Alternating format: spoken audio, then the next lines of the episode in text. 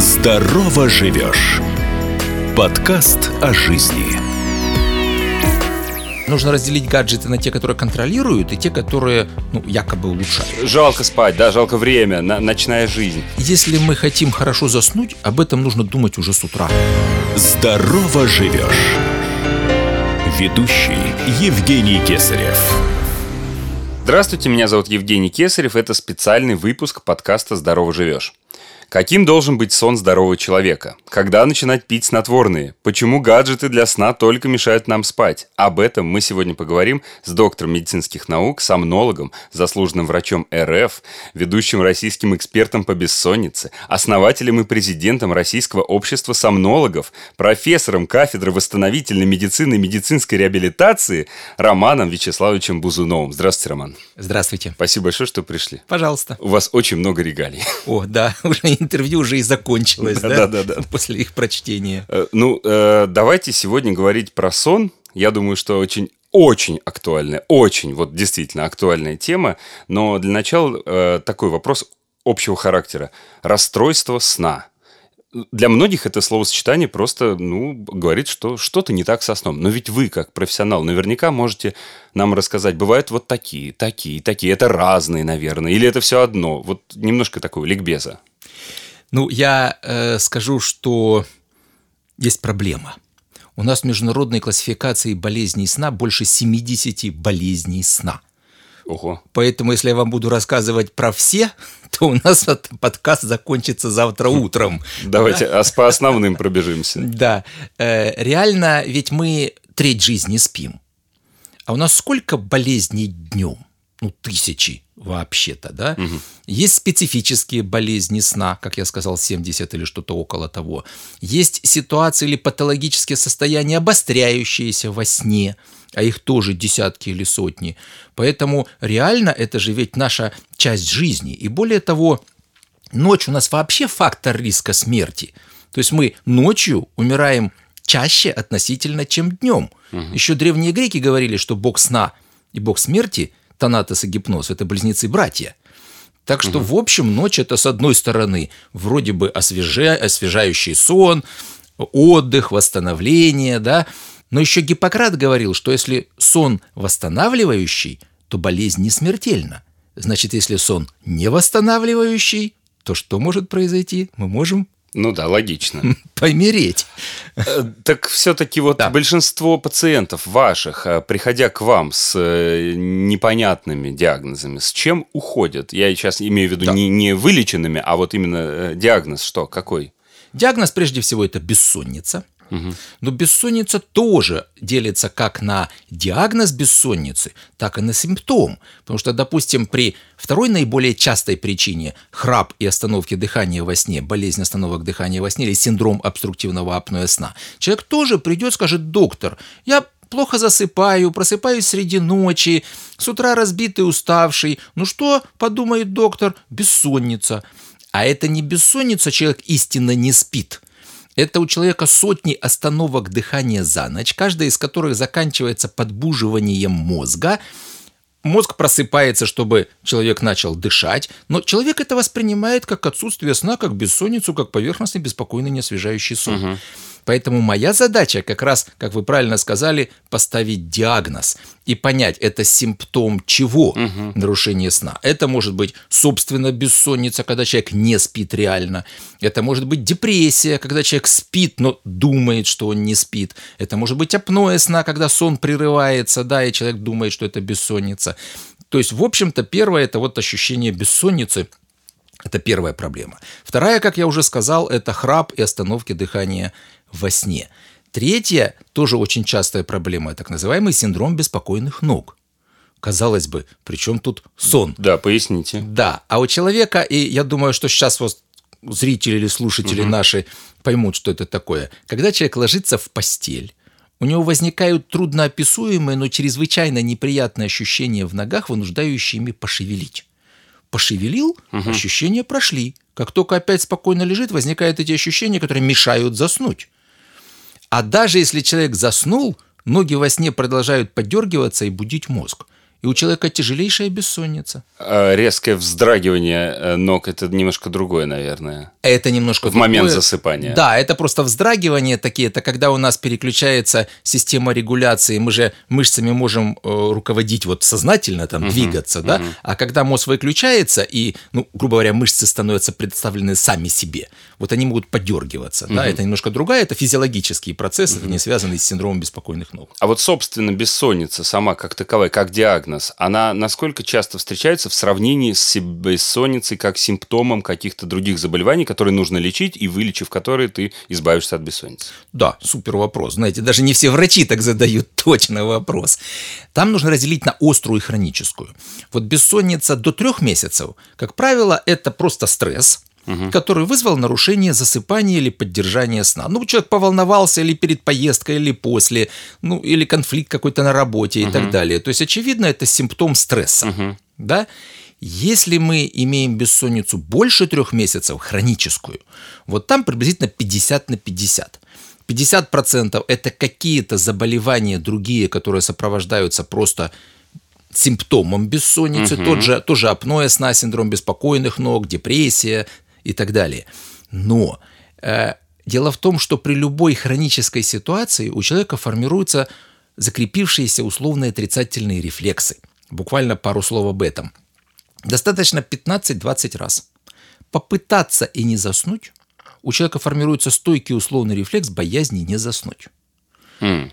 И уже первичный стресс, который вызвал что-то там, или, допустим, э, синдром беспокойных ног вылечили. Или, допустим, повышение функции щитовидной железы, гипертиреоз, который тоже привел к бессонницу, тоже вылечили. Депрессию вылечили, а бессонница уже осталась, как закрепившийся условный рефлекс.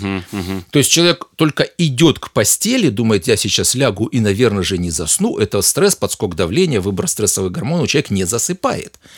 А следующее, он ведь когда пытается заснуть, он где находится? В постели. Да, у него он помнит негативный опыт. Абсолютно. Сама постель начинает восприниматься как какой-то стресс. То есть, знаете, вот здорового человека, который не хочет спать, положите в постель, через 15 минут он задремлет, через полчаса заснет, ну потому что, ой, постелька, милая моя, хорошенькая, все, сон наступил. А человек с бессонницей, который ложится в постель, вот это ненавистная подушка, о, этот ужасный матрац, вот здесь не так э, шторка закрыта, вот здесь кто-то там шевелится, а здесь что-то вообще кошка ходит. Все, сон исчез. Я даже э, интересный такой опыт 60-х годов прошлого столетия приведу, когда взяли 50 испытуемых, вот здоровых людей, студентов колледжей, и попросили заснуть. Ну, они заснули, прекрасно, угу. что мне не заснуть, да? Но на следующую ночь им сказали, дорогие друзья, если вы сейчас заснете быстрее, чем в предыдущую ночь, получите 100 долларов. Так. По тем временам очень хорошие деньги. Никто, естественно, не заснул. Время засыпания увеличилось в три раза. Вот что такое пытаться заснуть. Потому что, да, потому что все время мысли об этом, да, и они сами себя э, накручивают. накручивают. Да, естественно, человек угу. возбуждается наоборот. Угу. То есть вот какой механизм формирования бессонницы. Это, кстати, только два этапа назвала, их вообще семь. Угу. А последний этап – это так называемая катастрофизация. Когда человек думает, ну вообще все от бессонницы. У меня настроение плохое от бессонницы, у меня все болит от бессонницы, меня с работы выгнали от Да-да-да. бессонницы. То есть это просто катастрофа. И вот это самоценный абсолютно продукт болезнь, бессонница, так называемая условно-рефлекторная бессонница. Кстати, она называется прямо Павловской бессонницей. Ну, как В честь собачки Павлова. Павлова, да. Э, потому что рефлекс. Да, потому что рефлекс. А, вот э, про студентов вы заговорили. Молодость. В молодости очень многие недооценивают э, вообще смысл и важность сна качественного. А, ну, вот эти все выражения, отоспишься там на пенсии или в гробу, да, Раз- разные, разные есть выражения. А, но ведь, э, ну вот жалко спать, да, жалко время, на- ночная жизнь. А, Но ведь последствия, да, последствия, они ведь имеют какое-то значение, может быть, э, иногда уже и для молодого организма они начинают иметь значение. Просто не все это сразу понимают головой и не все ощущают на себе. А, Давайте вот об этих последствиях поговорим. Конечно, абсолютно. Сон – это генетически необходимое состояние. Это как подышать, как попить водички, как покушать. Ну, мы можем какое-то время задержать дыхание или какое-то время воды не попить, но чем это закончится, если мы продолжим? Вот аналогичная ситуация со сном. Если мы человека лишаем сна, любое млекопитающее, не человек, любое млекопитающее умрет. вот эти бедные мышки, которых там лишают сна. Да, нарушается терморегуляция, падает иммунитет, нарушение функций внутренних органов, язвы, все, смерть. Ну да, но а вот если говорить не о жестком лишении сна. Да. А если не говорить о жестком, то я бы начал прямо с детства, вернее, с того, как родился ребенок. Так. Да? Почему он спит 16 часов, как вы думаете? Ну, ему надо. Зачем? Ну, ну, ну природа как-то дурная совершенно, да, знаете, не чтобы английский язык учил, да, на велосипеде учился кататься, ну, что-нибудь полезное делал, а то спит, ест и какает, писает. Ну, видимо, когда, знаете, компенсации ничего не умеешь делать, тогда спи. А, ну, если разве что так подходить. Объясняю. Дело в том, что когда родился ребенок, он весит 3,5 килограмма. А к совершеннолетию мужчина 70 килограмм. Угу. Масса тела увеличивается в 20 раз. Угу. И мозг во сне занимается двумя глобально большими процессами. Первое, он физически развивает организм и восстанавливает. И нужно мозгу смотреть, чтобы все это гармонично развивалось. Органы, системы, половое созревание и так далее, и так далее. И это все делает мозг во сне. Вот те центры мозга, которые днем взаимодействуют с окружающей средой, Угу. Ночью они переключаются на работу и контроль за внутренними органами, иммунитетом и так далее, и так далее. Они не могут заниматься одним и тем же сразу. Но невозможно машину, которая едет, менять масло в двигателе, колеса Ну да. менять. Невозможно Мгм. проводить техобслуживание в процессе езды. Мгм. Так вот и здесь аналогичная ситуация. Во время дня мозг не может заниматься техобслуживанием. Мгм. Это первая функция. А вторая функция – мы сны видим. Ребенку 6 часов суммарно за сутки снятся сны, а взрослому всего полтора-два часа. А как вы думаете, почему? Ну, чем ему еще развлекаться? Опять же, да-да-да. Ну нет, это как раз ребеночек за первые 6 лет жизни узнает 80% всей аудиовизуальной информации, которую он потом узнает за всю свою оставшуюся жизнь. А большой поток. Большой поток информации, который, да, который Абсолютно. перегружает мозг, ему нужен отдых. Мозг должен с этой информацией что-то сделать. Значит, первое – забыть, как просто неважную. Второе – проанализировать, принять решение, как действовать дальше, и на этом основании сформировать долговременную память. То есть, фактически, это выработка рефлексов. Кстати, есть такие дети Маугли. Вот если они воспитываются у животных до 5-6 лет, все, потом это полностью животное. То есть превратить его в человека уже нельзя. Мозг уже сформировался животным. Вот почему мозгу так много нужно сна. Да, потом, когда вырастает человек взрослый, когда он уже сидит охранником где-нибудь в магазине, зачем ему там информацию переваривать, уже не так необходимо, да, Э, можно поменьше поспать, меньше подумать во сне, но все равно нужно восстанавливать физически и психически. То есть первое – это физическое восстановление, второе – это психическое восстановление. Если мы этим не занимаемся, так или иначе нарушаются функции внутренних органов, это проблемы с мигренями, с артериальной гипертонией, с проблемами со щитовидной железой, с увеличением частоты рака, да, то есть и так далее, и Это так все, далее. это все исследование. Да, это все исследования показывают, допустим, те же стюардессы, которые летают со сменой часовых поясов. У них значительно выше процесс, процент аминореи, то есть от- отсутствие функций, да, их половых, так сказать, органов, да, и, ну, вообще половой функции, а потому что нарушается гормональный фон. То есть это огромная проблема, реально сейчас цивилизация, которая существенно ухудшает качество нашего сна. И когда мы говорим, что а давайте мы будем поменьше спать, это значит, что давайте будем поменьше дышать. Здорово живешь. Хорошо. Тогда поговорим про технический прогресс. Э, смотрите, без сна у нас будет много заболеваний. Это мы поняли. Но наука не стоит на месте, появляются гаджеты, появляются разные приложения, которые не только а, помогают тебе отслеживать твой сон, но и каким-то образом его улучшать. А, я даже не во всех вот э, разбираюсь сейчас, вы мне расскажете, какие существуют. А, может ли это каким-то образом нам помочь и м, разрешить нам спать меньше? Ну и, и второй основной вопрос, собственно, вообще помогает ли нам это? Э, Да, нужно разделить гаджеты на те, которые контролируют, и те, которые ну, якобы улучшают. Да, если мы говорим про те, которые улучшают, такие разработки ведутся. Допустим, у нас ведь сон состоит из стадий. Э, первая такая поверхностная дрема, потом вторая базовая стадия, и третья как раз когда максимально у нас накопление энергии, продукция гормонов, так называемый дельта-сон, угу. глубокий сон. И у нас сейчас есть такие приборы, усилители дельта-сна. А что это? Как это выглядит? Что это за прибор? А это э, приборчик, который регистрирует энцефалограмму. Угу. Ну, датчики прямо стоят, клеятся на голову угу. на ночь ну, это несложно сейчас это делается, да, они улавливают дельта-сон, э, такие крупно, крупные такие волны мозговые, да, и они подают импульсы, которые входят в резонанс как бы с этими дельта-волнами и еще увеличивают представленность и интенсивность дельта-сна.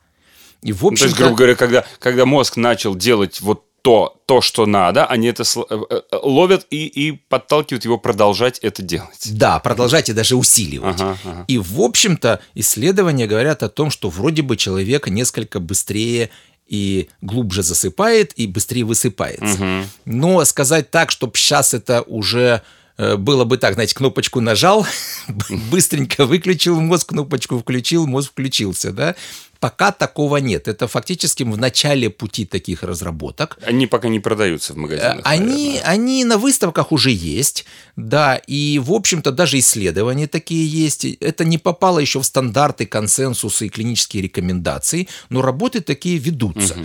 И, может быть, в течение какого-то времени мы научимся э, активнее и быстрее высыпаться, но пока я не могу сказать, что что-то такое, что реально у всех работает. Угу.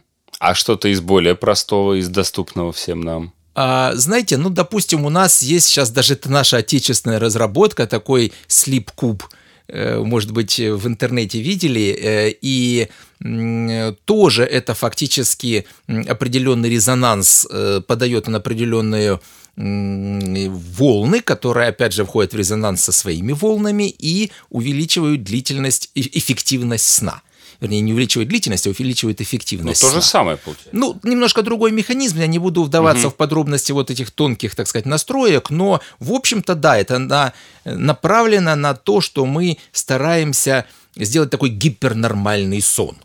Uh-huh. если так, так можно выразиться, uh-huh, да. Uh-huh. И э, в какой-то степени тоже это сейчас работает, но тут всегда нужно учитывать, что есть у нас плацебо-эффект. Uh-huh. И если человеку как во всем мире электросон. Вот у нас да, раньше был электросон, э, в санаториях была масса электросна, но потом провели контролируемые, плацебо-контролируемые исследования, оказалось, что это все плацебо-эффект. И а, сейчас а в чем там смысл? Я просто никогда не использовал электросон Ну, тоже определенные импульсы подаются на мозг электрические, да? да, и вот тебе говорят, что ты классно поспишь. И не подтвердилось. Я всегда вспоминаю эксперимент, как эксперимент, когда мы как-то поехали отдыхать семьей. Угу. И заехали в гостиницу, э, дырка в окне была, и такие жуки по стенам сидят сантиметра по четыре. Сын 9 лет зашел, говорит, ой, папа, жуки, ужас какой. Я говорю, так, ты же мужик на тебе тапок, значит, мы там с боевыми ага. криками их перебили, похоронили. Потом он лежит, говорит, не могу заснуть, мерещатся жуки. Ага. Я говорю, я же, ты же знаешь, какой я доктор-сомнолог. Подмигиваю супруге, она мне дает витаминку. Говорю, Елисей, пили.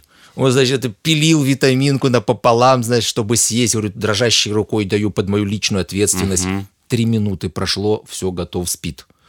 Смотрит, папа, это такое смотворное, хочу еще. Отличный способ. Ну, классно, да. Так вот, это так же, как валерьянка работает, пустырник. На самом деле, они не дают классического снотворного эффекта. Но если человек выпивает валерьянку и думает, что он сейчас успокоится и заснет, угу. 20-30% людей успокаивается и засыпает. Угу. Хотя есть такой ноцебо-эффект, когда, допустим, ты даешь кусочек мела и говоришь, что это хорошее рвотное средство, 20% людей вырвет. Ну вот вам эффект. Здорово живешь. Сокращает дистанцию и приближает слушателя к знаниям и советам специалистов, чтобы помочь и поддержать многих. Так вот, есть ли эффект от, например, умных гаджетов, э, ну вот, которые приложения, которые по пульсу, видимо, да, видимо, там только пульс э, считывается для того, чтобы э, показать тебе, как ты спал, хорошо mm-hmm. или плохо. Вот это, это, это работает, оно правильно все фиксирует, говорит. Это категория гаджетов, которые контролируют сон. Да, да, да. Мы не, уже... не изменяют, да, а контролируют, да. да? Э, они уже научились достаточно четко и точно определять, когда человек заснул Мгм. и когда человек проснулся. По- Или- Это все по пульсу. Э, Это не только по пульсу, это по так называемому э, мультипозиционному актиграфу. Ну, то есть это двигательная активность. Потому что мы, когда двигаемся, как правило, причем определенного так типа быстрые движения совершаем, это говорит о том, что человек не спит.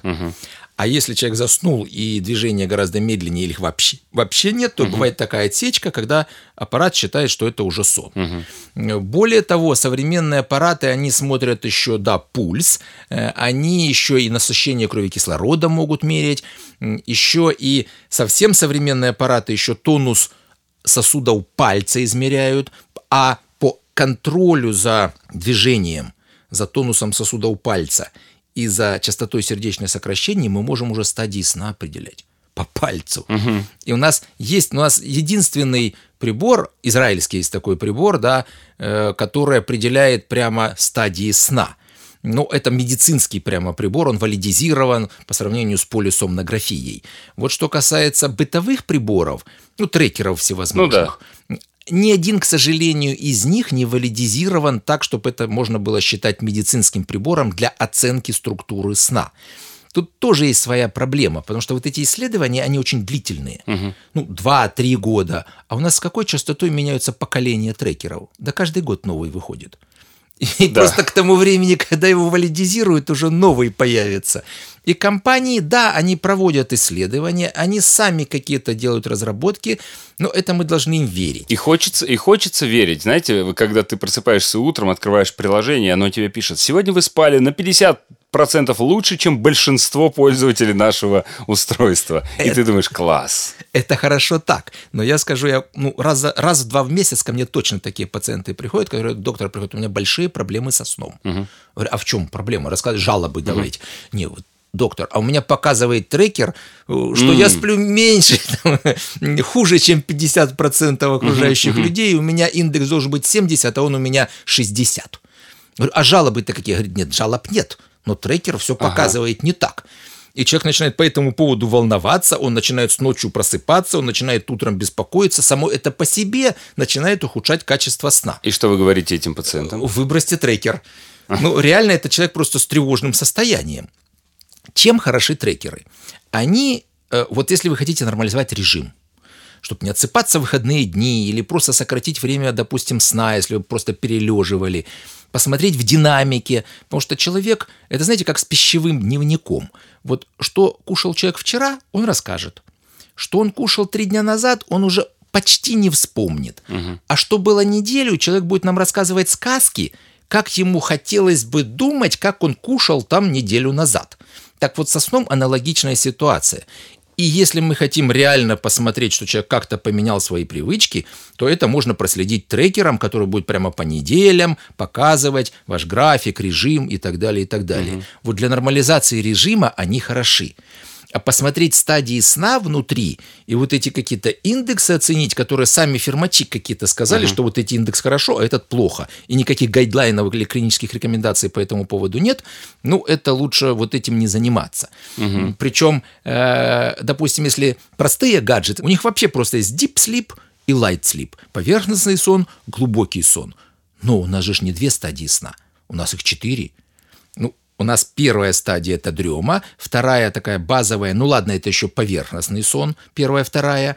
Третья стадия дельта-сон – это глубокий сон, но у нас же есть парадоксальный сон, или REM-сон, такой сон с быстрыми движениями глазных яблок, когда нам сны снятся. А его куда отнести? И вот эти простые трекеры, это совсем непонятно, что они показывают. Более продвинутые, они уже показывают поверхностный сон, глубокий сон и REM-сон. Но еще раз, бытовые приборы, они пока еще не достигли, скажем так, уровня каких-то медицинских приборов. Ну, то есть вывод такой очень простой. Если вам ваш э, гаджет фитнес помогает морально, то хорошо. Но если вы от него тревожитесь, то надо от него избавиться на время, потому что это не приведет ни к чему хорошему. Абсолютно, да. Вы абсолютно правильно сказали. Вот, э, Роман, сейчас, наверное, самый важный момент для тех слушателей, которые дослушали. Я понимаю, что диагнозов много, у каждого причина может быть своя. И тем не менее, дайте несколько универсальных советов нашим э, слушателям, как высыпаться, как э, научиться хорошо спать, как засыпать. Ну, то есть абсолютно максимально универсальных, но которые, я уверен, что будут полезны. И такие есть. А их 4-5. На самом деле, если мы хотим хорошо заснуть, об этом нужно думать уже с утра.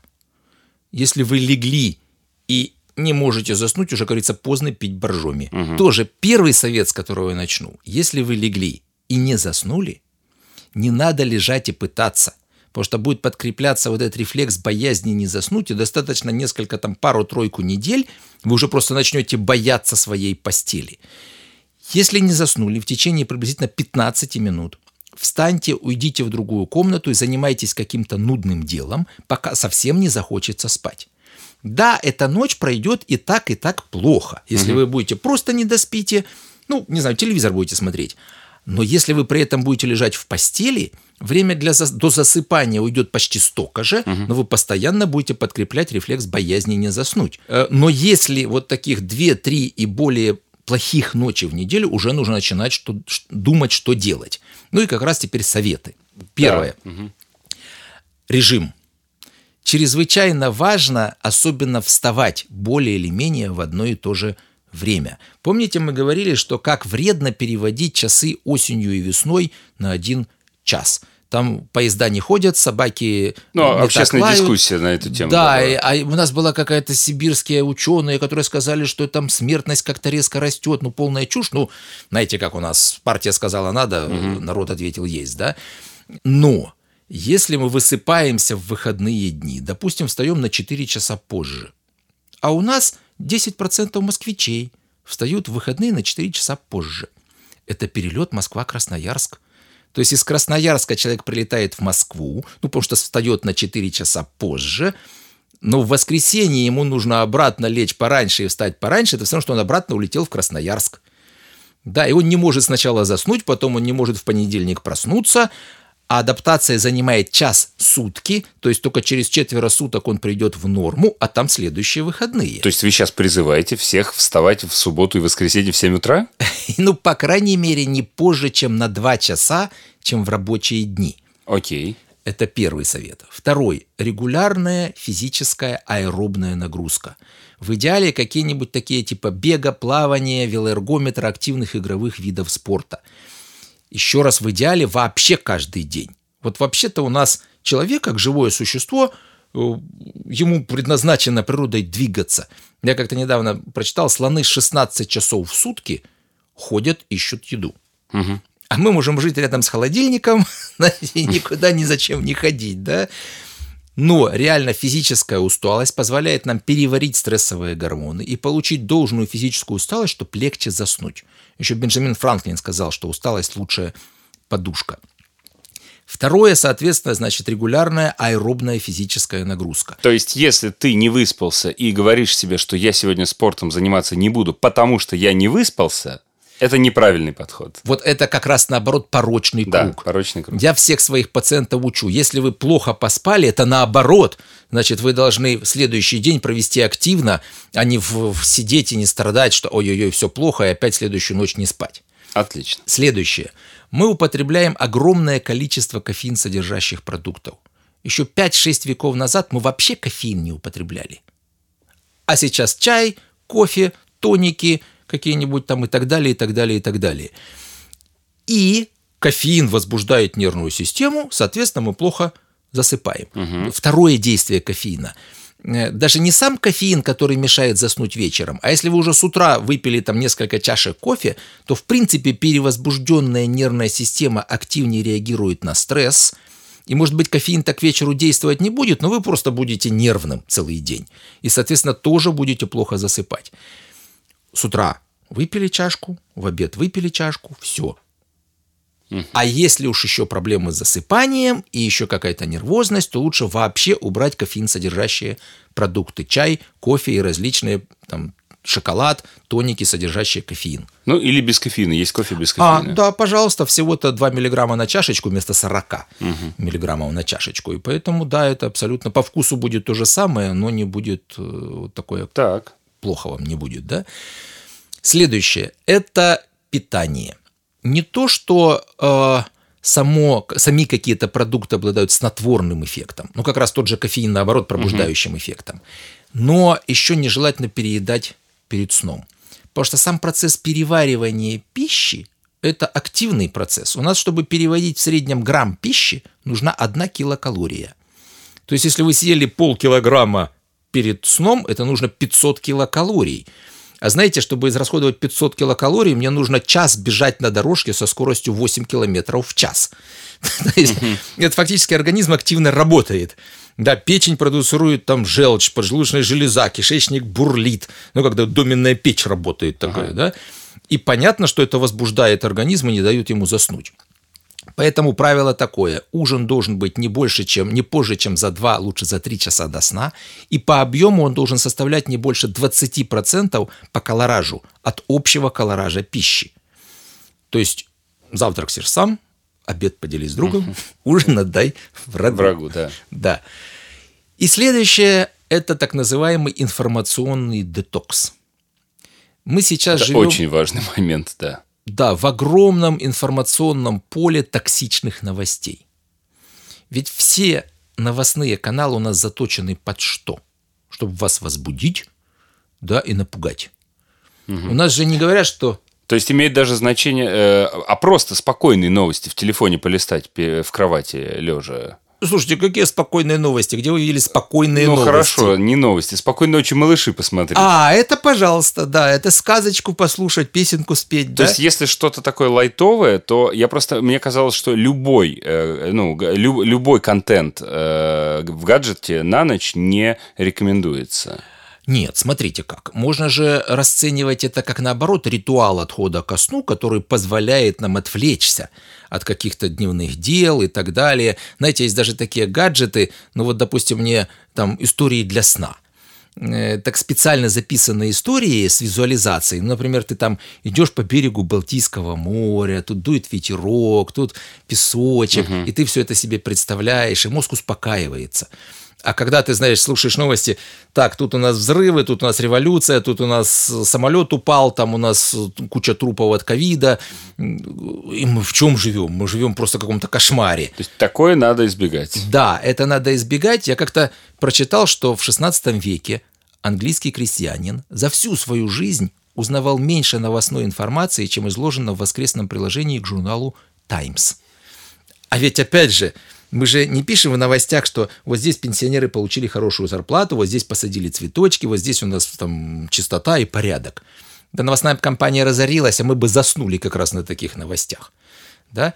Но новости у нас заточены под то, чтобы возбуждать.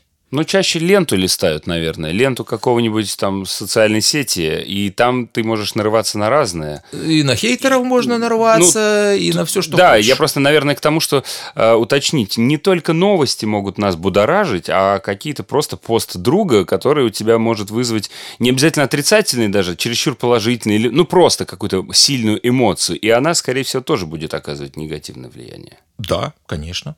То есть, в общем-то, это желательно...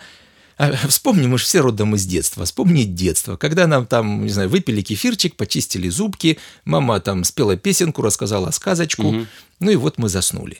Ну, сказочка ж, наверное, была там не про Бармалея или Кощея Бессмертного, а все-таки про Колобка. У кого, у кого как. А, слушайте, ну, может быть, да. Может быть, оттуда все и тянется. Ага. Э, Здорово. Здорово. Это, это все, это основные все моменты мы проговорили. Нет, я, конечно, Или- могу говорить бесконечно, да, но реально э, тут так скажу еще, да, что еще же у нас гигиена спальни, а это же атмос- Темно, темно, прохладно. прохладно, тихо. Не жесткий матрац. Это, кстати, между прочим, всеобщее заблуждение, что полезно спать на жестком. Знаете, откуда это пошло? Откуда? У нас в 917 году кто победил в революцию? Рабочие и крестьяне, которые спали на печах и досках. Да? Понятно, да. И пошла пропаганда. И пошла, пошла оттуда. И когда смотришь постель Сталина на ближней даче, это убогая деревянная кроватка. А когда смотришь постель Наполеона в замке Фонтенбло, это произведение искусства. А потом, я не знаю, вы застали панцирные сетки? Ну, вот такие... я знаю, о чем вы говорите. Да, да, а я прекрасно, пионерские лагеря там и так далее, стройотряды. И можно единственное, что было сделать, положить сверху какие-нибудь доски. Да. Оно было ровнее, ну, как-то можно было спать. И у нас, я скажу, до конца фактически 20 века не было нормальной культуры сна. Мы вообще не знаем, что такое ортопедические матрацы или анатомические матрацы. Матрас должен быть умеренно мягким, ну или средней жесткости, а сверхний комфортный слой должен повторять контуры нашего тела, чтобы не было отдельных точек давления. Ну, то есть это тоже достаточно большой блок гигиена спальни, который угу. Если мы там комфортно спим, то мы хорошо высыпаемся. Роман Вячеславович, э, спасибо вам большое. Я, мне кажется, очень интересный был диалог для наших слушателей. И самое главное, знаете, что обычно все хорошие привычки, вот эти ЗОЖ-привычки, все говорят, надо начинать с утра. Ну, типа так при, принято, да? С завтрашнего дня, с понедельника. А сегодняшняя тема – это история, которую можно начинать с сегодняшнего дня, с вечера. Точно. Всем советуем начать с сегодняшнего дня правильно спать и высыпаться. Спасибо большое, Роман. Вам спасибо. Э, у меня в гостях сегодня был заслуженный врач Российской Федерации, ведущий российский эксперт по бессоннице, основатель и президент Российского общества сомнологов, профессор кафедры восстановительной медицины и медицинской реабилитации Роман Вячеславович Бузунов. Будьте здоровы. Здорово живешь. Оставайтесь с нами.